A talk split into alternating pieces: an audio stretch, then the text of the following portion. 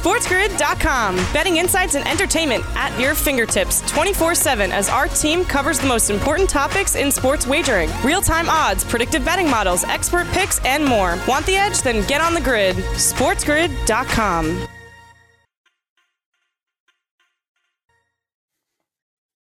Are you ready for some Monday Night Football? Well, if you are, you're in luck. You're going to get two games tonight because of COVID issues from the weekend.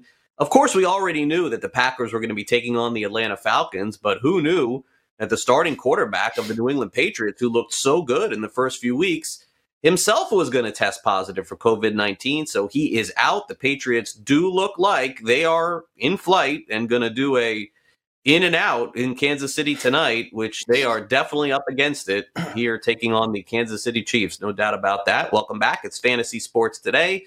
And Joe, I know a lot of people were uh, certainly going to be prepared for a potential two Monday nights or a Tuesday night game.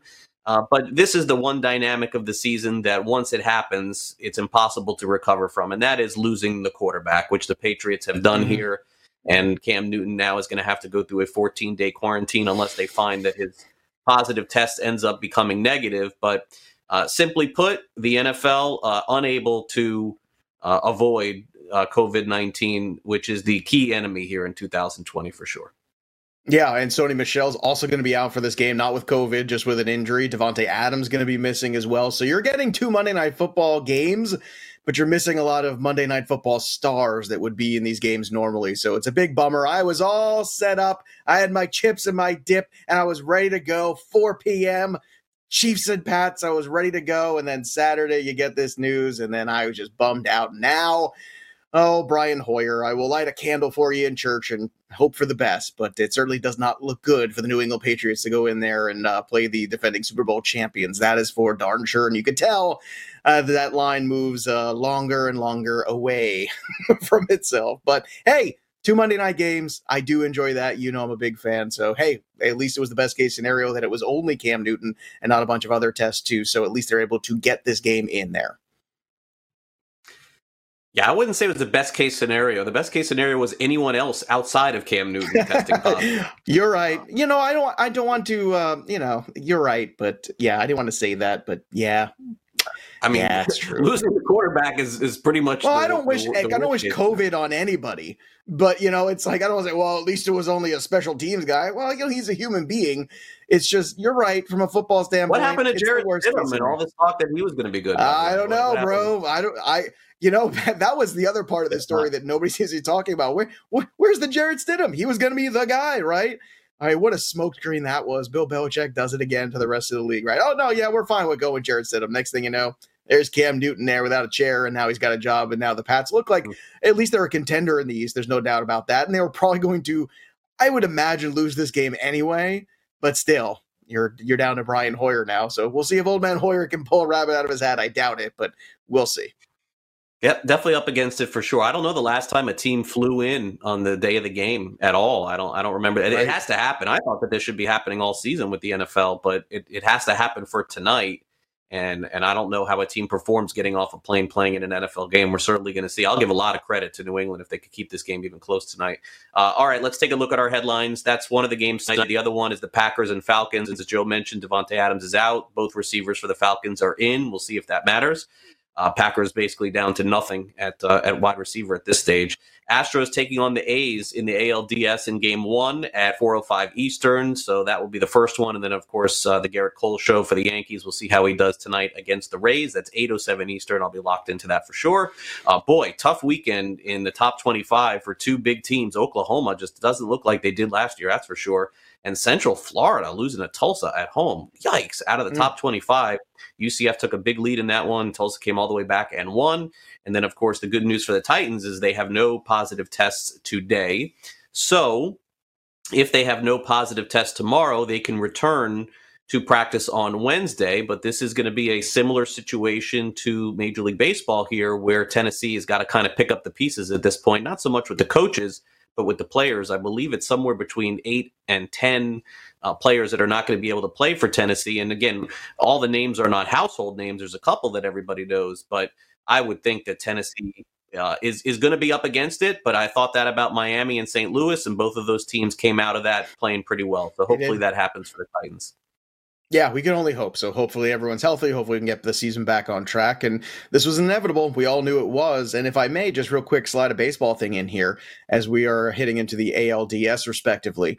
Um, you know, the Astros have a, a, decent matchup here. I think a very winnable matchup against the A's, and certainly the Yankees are always uh, a formidable force. So here's a question for you: do you think the Yankees want the Astros? Like, do you think they want them and want to play them, or do you think they'd actually prefer to avoid them under the circumstances and play an A's team, which is probably not nearly as good as the Astros from a roster standpoint? Yeah, I think that they would love to play Houston or the A's and get past the Rays. I, I mean, this is a tough team right, that they got right. face here. Yeah, I, I don't right. know. Like, I, I think that they would just love to play anybody at this point. And, and and look, they're staying in the same hotel. I know that's been reported. The two teams don't like each other very much. That's been, of course, obvious over the last couple of years. Uh, for me personally, yeah. I mean, whoever uh, look, you think the A's don't want to take a, fight the Astros right now? I mean, considering that the guy on the other mm-hmm. side of, of, of Oakland is Mike Fiers, and he was the one that outed mm-hmm. everybody on Houston. Everybody wants to fight the Astros. So uh, I, I love both of these series. I think they'll be very competitive. And again, tomorrow uh, the series that I'm waiting for gets started with Miami and Atlanta, and I'll be wrapped up in that. I can't believe no days off at all for these teams. So they're playing straight all the way through this week with no days off to get through this. So uh, baseball, football, we've got it all going on. NBA finals as well. Thought that was wrapped up. Maybe not. Maybe the Heat's back in this thing too. We'll take a break on fantasy sports today. Cincinnati Bengals and Joe Burrow coming out on top. How did they do it? We'll tell you next. Also, don't forget you can follow us on Twitter at Craig Mish, at Joe Pisapia 17. Our second hour here of FST is off and running. Stay with us and stay on the grid. SportsGrid.com. Betting insights and entertainment at your fingertips 24 7 as our team covers the most important topics in sports wagering real time odds, predictive betting models, expert picks, and more. Want the edge? Then get on the grid. SportsGrid.com. And welcome back. It's Fantasy Sports Today here on Sports Grid. If you want, you can watch our show on demand 24 hours a day, seven days a week. I know a lot of you have never seen this show before, and this is the very first time that you're watching. So let me explain. I'm Craig Mish. Joe Pisapia is my co-host here on the show. We talk fantasy for two hours every day from noon to 2 Eastern, and all of our shows are on demand as well. So you can go to SportsGrid and SportsGrid.com. Also go to our YouTube channel and subscribe to it and see all the things that we discuss here on the show. Lots of fantasy, some wagering as well, a little bit of fun, hijinks, and reality too. So make sure you catch us every day, noon to 2 Eastern. We are streaming live every single day right here on SportsGrid and SportsGrid.com. The Cincinnati Bengals finally broke through, and all it took was the Jaguars coming to town here a little bit. But Joe Burrow looks like very much like Kyler Murray did the year before, where it's taking some time. He's starting to get his feet under him a little bit. And yesterday came through with a 300 yard game, also threw a touchdown pass, did throw a pick there. Clearly, Joe Mixon was the reason why the Bengals won because he put his best game together maybe in two years 25 carries, 151 rushing yards, two touchdowns for him six receptions, uh, 30 yards receiving and a touchdown there. Tyler Boyd has really had a nice season overall, 7 mm-hmm. receptions for 90 yards. And then uh, Tee Higgins, the young uh, wide receiver, really seems to be stepping up into that wide receiver two role as uh, as AJ Green appears to be uh, at least running out of time with the Bengals, maybe running out of time overall. He's just a non-factor now. Four receptions, 77 yards for him. Over on the Jacksonville Jaguar side, Gardner Minshew, 350 yards, two touchdowns, one interception. If you started him, it ended up being worth it. James Robinson, a quiet game, was still fine though. 17 carries, 75 yards, gave you 10, 15 fantasy points there. DJ Chark returned from injury had eight receptions, 95 yards, two touchdowns for him.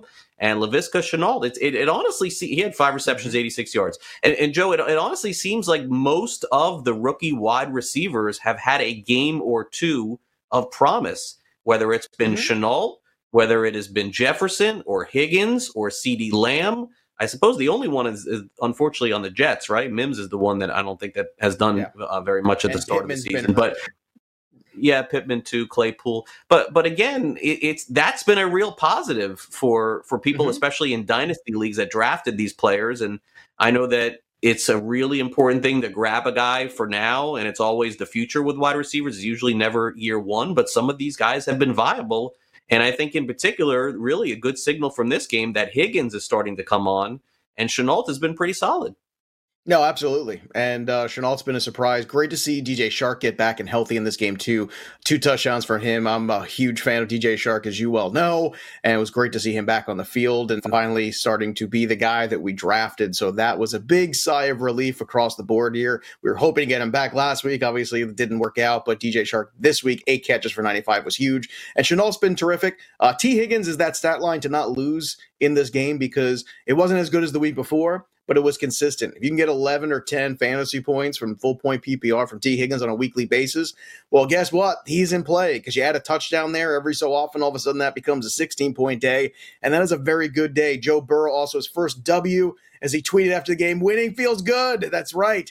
Winning is good, Joe Burrow and so is being the first rookie in the history of the NFL to throw for three straight 300 yard games. So let's not lose that insight as well as we're in uh, evaluating Joe Burrow's performance here in his rookie season, which, as you pointed out, it's getting better as it goes, which is really good. I think the Bengals are a team that is on the upswing, still have problems defensively. A great game from Joe Mixon. And why you would ever sit Joe Mixon, I don't know. That's just crazy talk. But good to see Higgins, good to see Shenault. And this was the year going into dynasty leagues where you could have thrown some darts because there were so many good young wide receivers. You could have faded that position a little bit in those first year dynasty drafts. And if you did, so far, if you took shots on guys like Shenault, Tee Higgins, maybe even a guy like Jefferson, all of a sudden, that looks pretty good right now.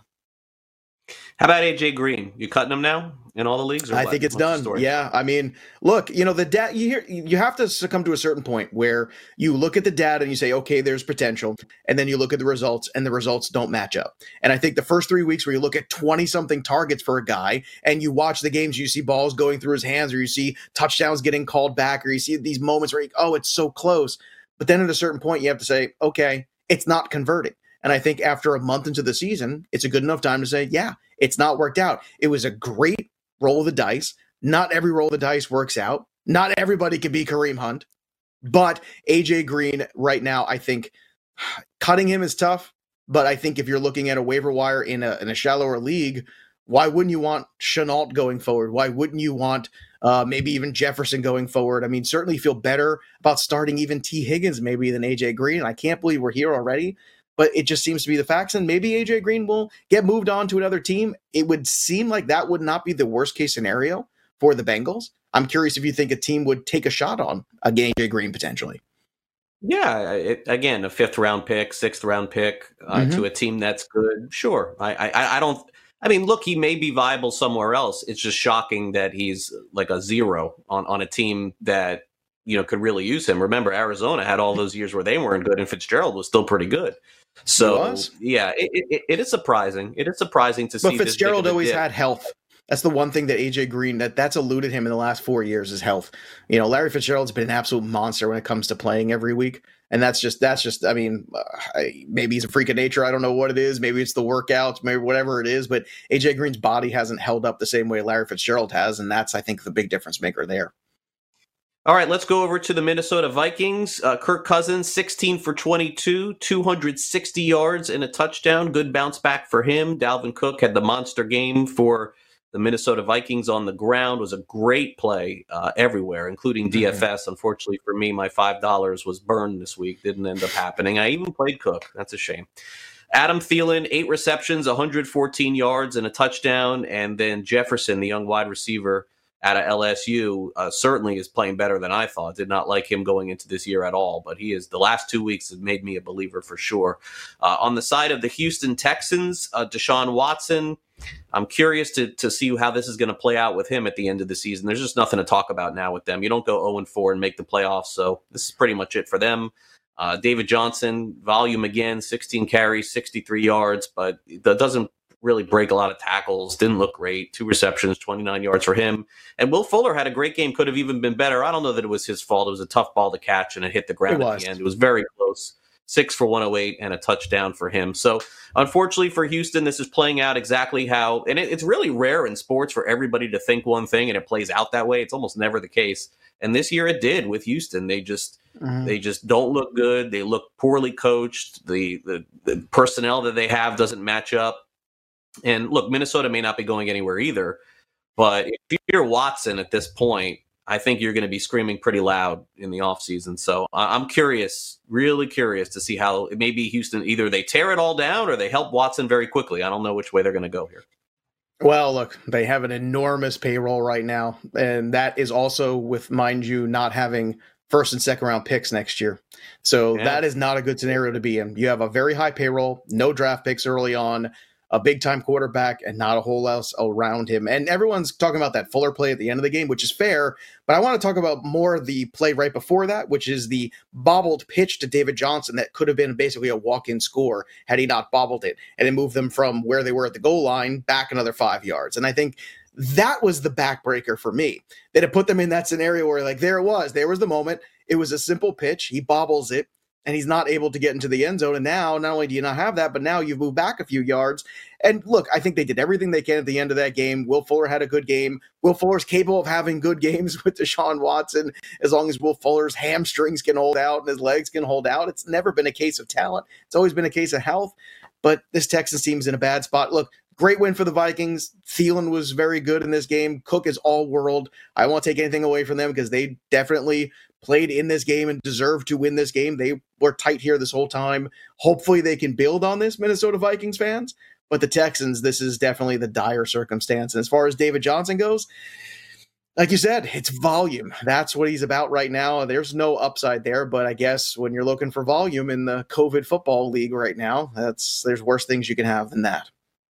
Yeah, it, it's crazy. Two years ago, if I would have said uh, AJ Green and David Johnson both won't be viable in fantasy, and here we are. I mean, really, at, at, I mean, you have to play David Johnson because probably have no one else to play, but mm-hmm. certainly doesn't look great. All right, Antwan Staley joins us next. How about those Panthers? Go away. SportsGrid.com. Betting insights and entertainment at your fingertips 24 7 as our team covers the most important topics in sports wagering real time odds, predictive betting models, expert picks, and more. Want the edge? Then get on the grid. SportsGrid.com.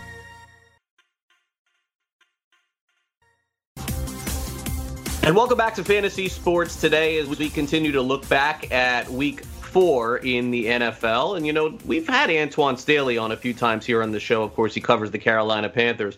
But honestly, after a couple weeks ago, I thought, ah, we'll check back with Antwan when the Panthers are one and seven or one and eight or something along those lines. But man, the Panthers not only put up a great fight against Arizona yesterday, but they get the win too in a very convincing fashion. And Antwan joins us now to talk about that game yesterday, what he saw. He covers them is on in all those meetings, and here's what the coaches have to say and the players too. Antwan, thanks for coming on Fantasy Sports today again. It's good to see you. It's good to be with you again, Craig.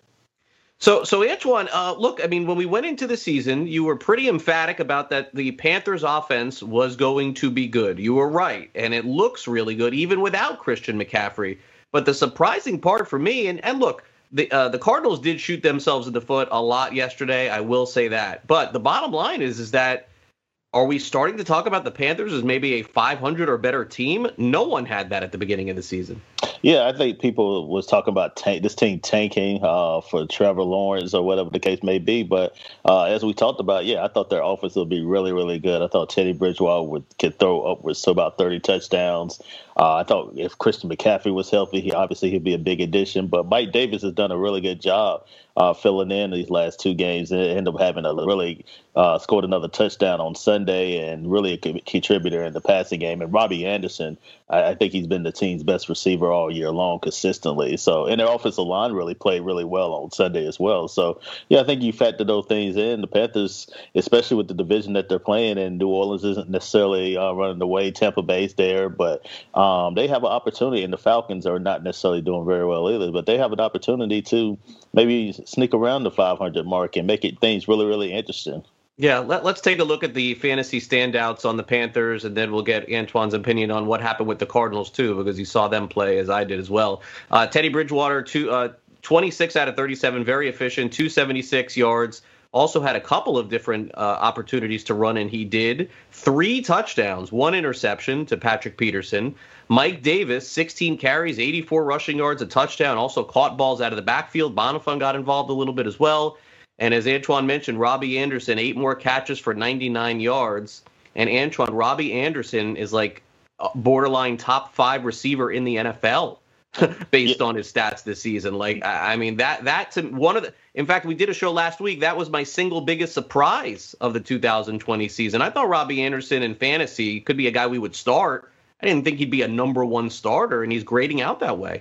Yeah, I didn't think so either. I thought he'd be a guy that would get you some touchdowns. Uh, he's a bit speed threat, but he's showing that he's above. He's bigger than that. He's showing that he can also catch the intermediate routes and uh, do other things in the passing game, something that he didn't do necessarily with the Jets uh, for the years that he was there. And now he comes up with Matt Rhule, who recruited him out of Temple, and he's showing a lot of different vers- side of versatility um, in the Panthers' offense, and by far has been the best wide receiver this year. So I, I can imagine uh, he's probably a bit surprised for a lot of people that picked him up in fantasy. And if you did pick him up, then yeah, you're definitely uh, been the beneficiary of his uh, labor right now. Yeah, I mean, we all thought Moore was going to be the better guy, and, and, he may end up being at the end of the year. Look, we're only four games in, but Antwan, our fantasy season is a lot shorter than the NFL season for sure. There's no doubt about that. Uh, real quick, before we get to the Cardinals here, Mike Davis.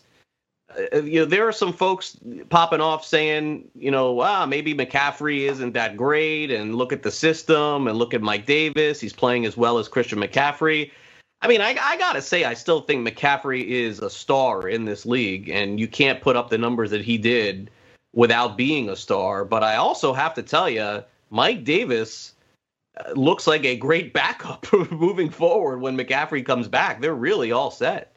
Yeah, all summer long, you heard from Matt Rhule saying, well, we think Mike Davis is going to have an outstanding impact on the offense. And everybody kind of downplayed it because Chris McCaffrey would be on the, they thought he'd be on the field 93, 94% of the time. But obviously, with the in, high ankle sprain injury, this is giving Mike Davis an opportunity to come in and get some carries and also be a huge contributor in the passing game. So, yeah, um, everything is kind of lining up for what Matt Rhule has been saying about Mike Davis, how much he loved him, how much he thought he could be a big contributor in, in his offense. And how he thought he was a starter in the NFL in the NFL. He could be for another team, but yeah, Chris McCaffrey is who he is. He's one of the best running backs in the game, and anytime you can get him back on the field, it's going to be an added bonus to your team. But I would like to see them use Mike Davis more, even more, even when Christian McCaffrey comes back, so it can kind of lessen the load on McCaffrey moving forward, so you don't have so much uh, strain on him, and you can have a have him to stay healthy uh, throughout the course of the season. Yeah, Antwan McCaffrey owners on watching the show are not happy with you saying that right but, but but you are right. Let's take a look real quick at the Cardinals, and I want to get your thoughts on them. I know that you watch every NFL game when you're not covering the Panthers, but uh, Murray was 24 of 31. Uh, to me, Antwan, he didn't look good at all. This is back-to-back weeks of him not looking good. Kenyan Drake, who you know, of course, uh, from Miami, uh, has really struggled. He had a great six-game run last year. He hasn't had the same success. I would dare say Edmonds, the other running back, looks better than him. Uh, all, you know, Drake also got hurt late in the game, uh, and then Hopkins had a quiet game, seven receptions for 41 yards. What did you see there with the Cardinals? It seemed like they were always in third and 15, like all, all game long. I seen a lot of mistakes, and uh, yeah, clearly Hopkins wasn't himself there. He had sort of just a, a hot start of the season, and, and now he ended up just suffering that injury, and it kind of set him back a little bit. And with Murray, just turning the ball over, just making mistakes there. He did have some big runs there late, and the Cardinals ended up getting some points on the board, but it was all for naught because the Panthers they had controlled that game pretty much from start to finish. So yeah, it's going to be interesting to see can they turn things around too. The second straight week they took a loss where I think a lot of people didn't think they were going to do. Yeah, no, they were favored in that game, and, and, and certainly by the outcome, not only should they have not have been favored, they should have been underdogs in that game for sure. Hey, Antwan, always great catching up with you. As long as the Panthers are running good, we keep having you on. Talk a little fantasy. Thanks for coming on. I look forward to it. Thank you. All right, follow Antwan at Antwan Staley on Twitter. Time now to dive into the unbelievable Buffalo Bills as they roll on, and we turn it over to Joe.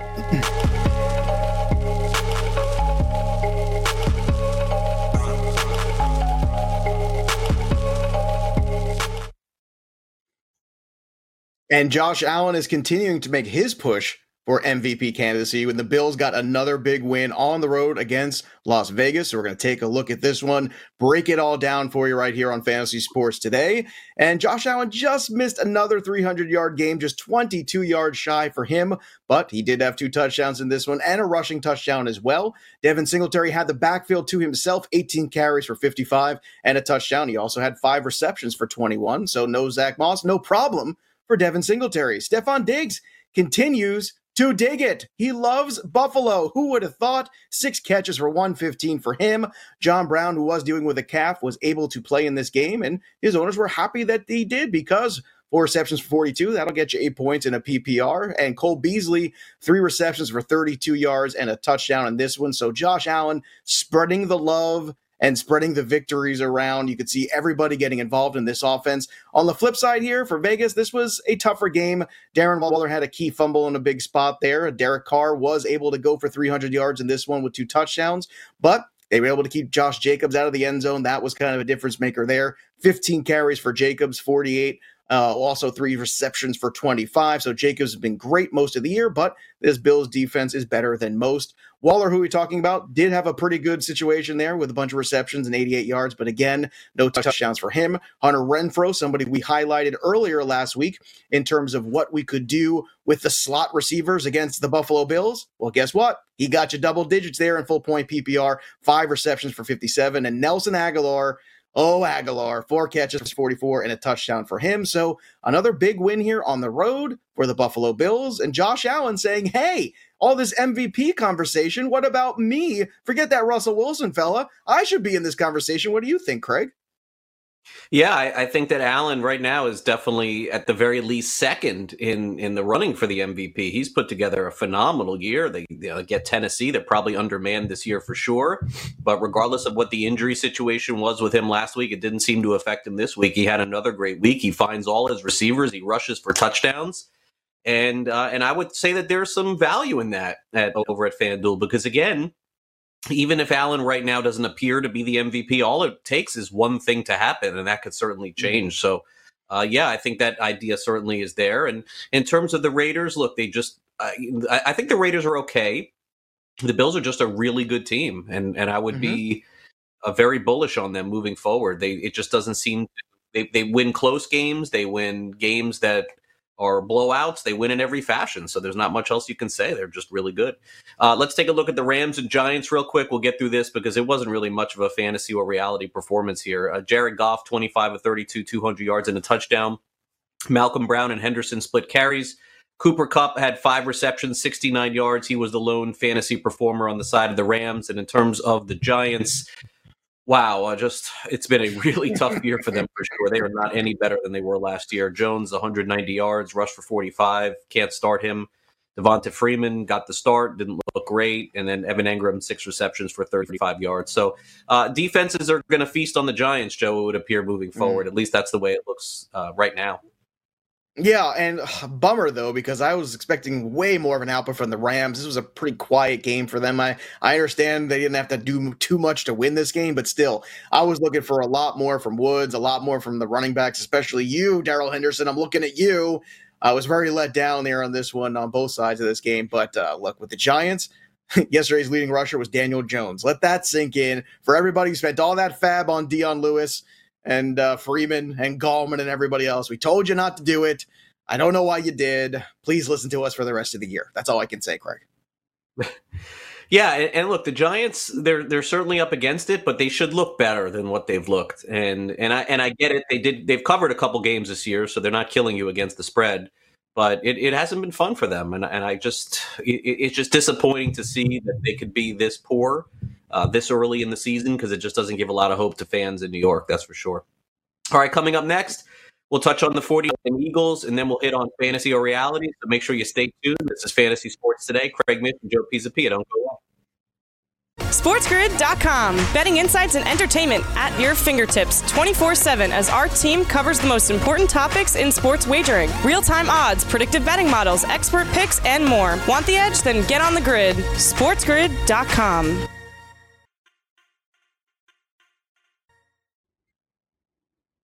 Welcome back to Fantasy Sports today. In case you missed it last night, there was a very interesting game that went down between the 49ers and Eagles. And it just goes to show you that no matter what the spread is in the NFL, it doesn't always matter because the Eagles, for at least one night, looked like the better team against the San Francisco 49ers. We'll get to fantasy reality here just in a minute. But let's close out our game capsules with a look at this game last night. And certainly the uh, the 49ers And we'll start with them first, really, because they had the best performance from a tight end. I don't know, like ever. I mean, 15 receptions, 183 yards, and a touchdown. I don't ever recall seeing this kind of performance. But uh, I, I, guess if we went back in history, we would find a Gates or or a Tony Gonzalez or, or someone probably did this. But Nick Mullens was benched in this one, 18 for 26, 200, one touchdown, two interceptions. Jerick McKinnon, 14 for 54 and a touchdown, seven receptions, 43 yards.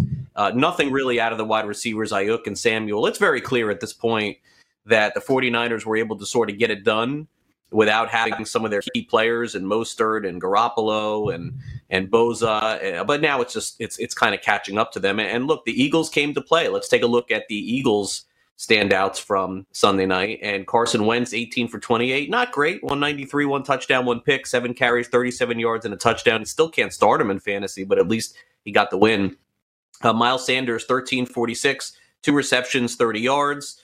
Uh, honestly, never heard of Fulgham. Two receptions, 57 yards, and a touchdown there. Greg Ward continues to produce a little bit in the absence of, of their wide receivers. But uh, look, I, I, think I think San Francisco will be fine. Now this will force them to get their players back on the field. I think that you'll see Mostert back. I think you'll see Garoppolo back, and then whoever else is injured that can come back will.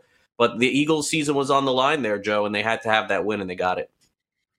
Well, I think if you had told the 49ers that you would go on the road for two games and then play another game at home, and you wouldn't have your starting quarterback and you'd lose Mostert and Bosa and all the guys that they lost, and you went two and one, they'd probably sign up for that. It's probably not the two and one that they necessarily might have thought they would have, but hey, you lost another game at home. Not the best scenario here. I think the 49ers are in for a long season here, even if they get those guys back, because I just think that Seattle right now, to me, looks like the team that is just more dynamic out there and a team that I think is uh, very formidable. Uh, Arizona seems to be falling back to the pack very quickly, but this is a great win for the Eagles. The Eagles were playing with desperation here, and they should have been because this was a desperate moment for them. And I can't help but imagine if maybe, Craig, do you think they saw that Dallas game and went, you know what? this is an opportunity here. Let's go out. Let's get this victory here. Let's do this. We can finally make up a little bit of ground here and get back in this thing with a W. And look, Mullens got pulled in this game later on for CJ Beathard. That's how bad things were going for the 49ers in this game. And Wentz had the big rushing touchdown. Fulgham had an incredible touchdown catch. The Eagles showed up, showed out, got the W. It was a huge win for them. Do you think it's a win they can build on? That is the question. I, I, think that they're a 500 team, and that's probably good enough to get them to the playoffs. I, I, can't believe this is playing out the way it did last year. It's just, it's just remarkable. It's worse. That, it's worse. I think it's right worse. now. Don't you think yeah, it's worse? Right yeah, now, it is. It's worse. Yeah, and I think San Francisco will be okay. You're just so down all the time on San Francisco, two years in a row. Let, let, let the season no, play out a little no, no, bit. No, no, two years in a row. Who was down on San Francisco last year? I wasn't down oh, on San Francisco you, last you were, year. You were you called them a phony all last year. I think you called them a phony even going into the Super Bowl. You were like, I don't I don't believe it until they suit up and actually are on the field. You were so down on I'm just not a all last year. The defense was very good. I was never a believer in the offense. The offense caught fire with Mostert towards the end of the season, and they played much better. They got through the playoffs, and then they got exposed by a better Chiefs team, and they lost. They got to and the Super what? Bowl. they did, and now, and you know who else got to the Super Bowl? There's only two teams that get to play in the Super Bowl. There's only one. I mean, right. how, how, much You're better right. could they have been? And how is it working out the last ten years for teams that win the Super Bowl the next year, Craig? I'd love to hear that tale. Regale me. Well, why, why, don't we wait until the end of the year and then we can decide? Okay. Why, why okay. are you writing them well, off? I'm not. I'm writing them off based on the history of the last 10 years of Super Bowl losers. And Super Bowl losers the next year don't usually come back and get back in that game. It does not happen in the last decade. Not they tend to have a terrible season. It's win nine games or 10 games, no problem. Why not? 15 and 1, 15 1 Carolina Panthers, went into the trash the next year. The Atlanta Falcons, after losing to the New England Patriots the next year, Matt Ryan had an all time career low with just 20 touchdowns. I can go on and on. How about the Rams last year after losing two years ago to the New England Patriots? How did that all look last year with Todd Gurley and everything? Did that look like a Super Bowl hangover to you? Because it looked like it to me. I'm not saying they're done forever. I'm saying you lose a Super Bowl, the next year, things don't tend to go very well for you. And that is a recent data track record that you can prove out. So and injuries to your best player on defense don't help. How many how many times do you lose your best player on defense and that works out too? How many wins at the end of the year?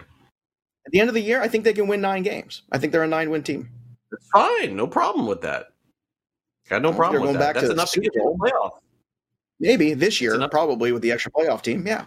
Yeah, of course. So I mean, it's, it's I don't think they're done. Like I think it's just one loss. They they they didn't have those guys two weeks ago. They look great. They were featuring Nick Mullens over Carson Wentz on television. So Garoppolo will be back. Let's, Most let's see how they look when they play the Rams. Let's see how they look when they play the Rams and the Seahawks. Then we can have this discussion again. But for right oh. now, I don't know. I would even think the Rams are as good as they are, if not potentially better. They're better offensively well, than they are, in my opinion. Definitely see. But but uh, you did this all last year, and they they stuck it to you right up yeah. until the Super Bowl. And now I'm getting my revenge. Yeah, apparently. All right, fantasy or reality? Here we go. Let's start off with our first statement of the day. I always say question, but it's really a statement. Uh, Trevor Lawrence of the Clemson Tigers going to go against Miami this week. Can't wait to see that game. Uh, Trevor Lawrence will be playing for a New York team in the NFL with the Jets and Giants winless. Is this fantasy or reality? Man, if I told you this before the season started, you'd say, "Oh, that's crazy. They're going to win some games, all this stuff." But we're getting closer and closer to this being a reality, and I think it's gonna be. I really do. I've been saying all year that the Jets roster is not very good. I think the Jets are going to be the one eventually to win out by losing, if that makes sense to everybody out there watching the show. But yeah, I think this is a real chance, and the Giants are right there. The Giants are absolutely right there with them. I thought the Giants would be improved, but once Saquon Barkley went down, so goes their season. So this could be a dogfight. This could be two new coaches. Who knows what's going on? It could be a complete cleaning house of everything. New quarterbacks, young quarterbacks, doesn't matter. If Trevor Lawrence or you get a chance for one of these young guys to can't miss, it's a good chance you're going to take a shot on them. So, what do you think, Craig? You think Trevor Lawrence is going to be playing in the Big Apple next year? It certainly looks that way. I mean, two of the be- two of the three worst teams in the league at this moment. That could change, but two of the three worst teams at this moment look like they're in New York.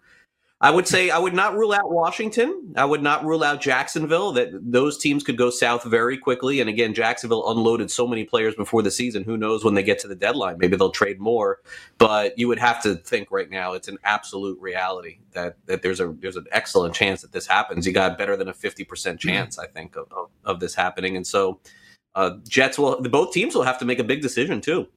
And we'll see. Yeah. But look, Rosen was drafted in the first round by Arizona, and they punted him and so did Miami. Mm-hmm. So it's uh, it's not not unprecedented to to see this sort of stuff happen.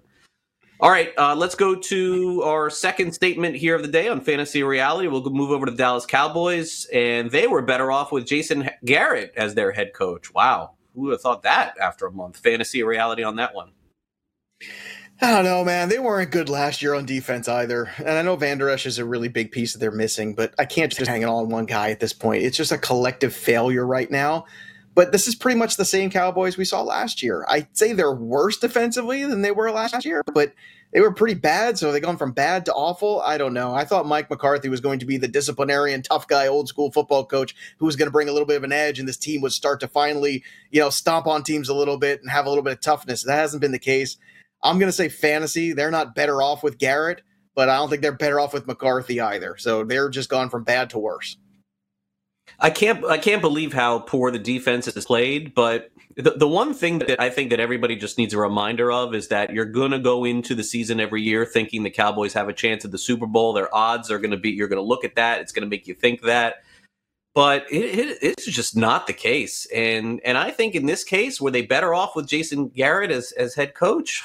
I mean, man, you I mean they didn't play this bad. I, I mean, I think they may have to say reality here.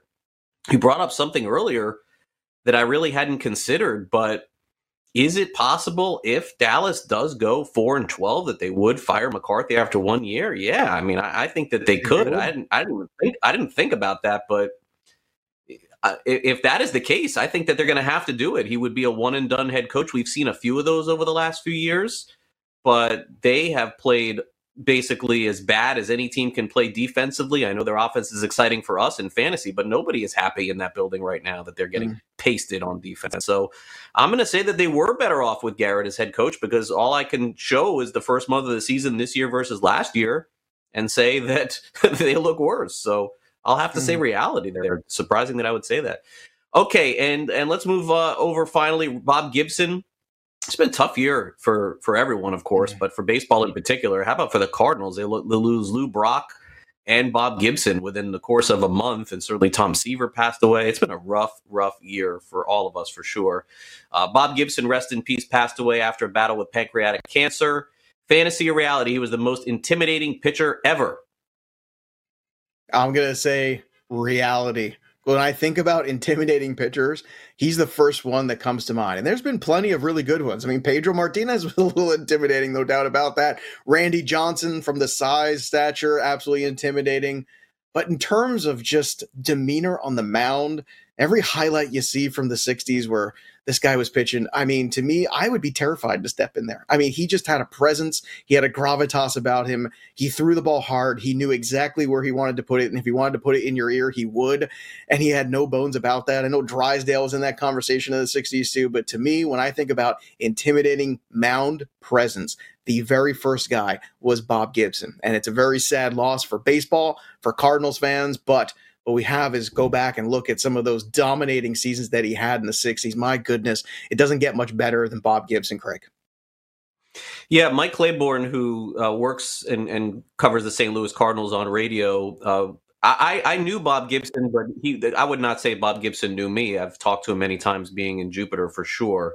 Uh, but he shared an interesting story. He does a podcast the other day about how he was very close with Gibson. He used to work with him on radio broadcasts and he said that the two of them many years ago, I don't know when it was, were at dinner and they were sitting at a restaurant wherever it was, and Claiborne knew better than to lean over when eating over the plate because Gibson would shoot him a look. And that's what he did on the mound too. So you basically could not cover the plate, whether you were at dinner or you were at the plate in baseball too. Uh, look, he probably was the most intimidating pitcher ever. This is one of those that I can only go off stories because unfortunately I didn't have a uh, chance to watch. If you would have asked me for our era, I would have said Randy Johnson for sure. Uh, but I'll say reality, and certainly uh, Gibson was was somebody that was always showing up to spring training every single year for about 20 years. Was always there, always at the Cardinals mm-hmm. fantasy camps too.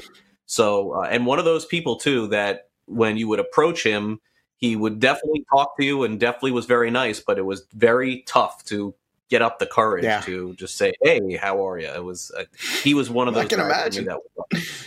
yeah, I can imagine. Very, Big man, physical presence, threw hard, but uh, yeah, I can tell you, you know, if you had a, a list of guys to take it at bat against, he would be on the bottom for me. I would not want to be stepping yeah. into the box with Bob Gibson. There's no way about it. I would think. Yep, for sure.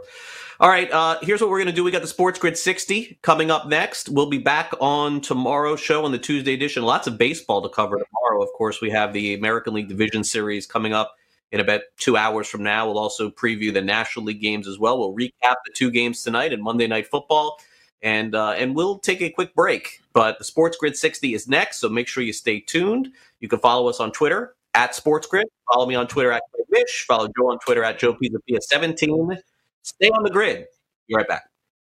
SportsGrid.com. Betting insights and entertainment at your fingertips 24 7 as our team covers the most important topics in sports wagering real time odds, predictive betting models, expert picks, and more. Want the edge? Then get on the grid. SportsGrid.com. Welcome back to Fantasy Sports Today. Don't forget, Joe and I will be right back here with you tomorrow at noon Eastern, recapping the two Monday night football games and also taking a look at the week ahead. Of course, a good Thursday night football game coming up as well. But before we get to Tuesday, we got to wrap up today. So let's turn it over to Joe as he's got the Sports Grid 60. Almost exactly four years ago, Teddy Bridgewater had one of the most horrific leg injuries you will ever see. There was question not only whether or not he would play again, but how well he would walk in life. Well, he's made it all the way back last year. He got some time in New Orleans Saints as a backup and got thrust into an important role and helped make that team into a playoff contender.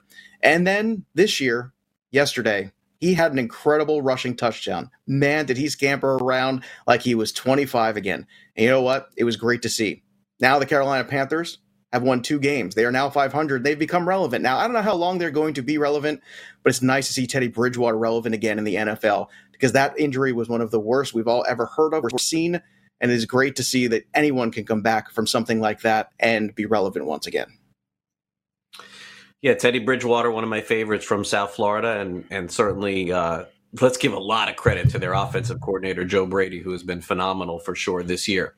All right. Well, two months ago, we sat here on this show on Fantasy Sports Today, and it wasn't just my co-host. It was it was a lot of other people out there. Many, many people were just crushing Major League Baseball. Why? Oh, they can't handle the COVID and they don't know what they're doing. And the commissioner of Major League Baseball and what a clown show this is. And all these games are getting canceled. And the NFL is going to get it right.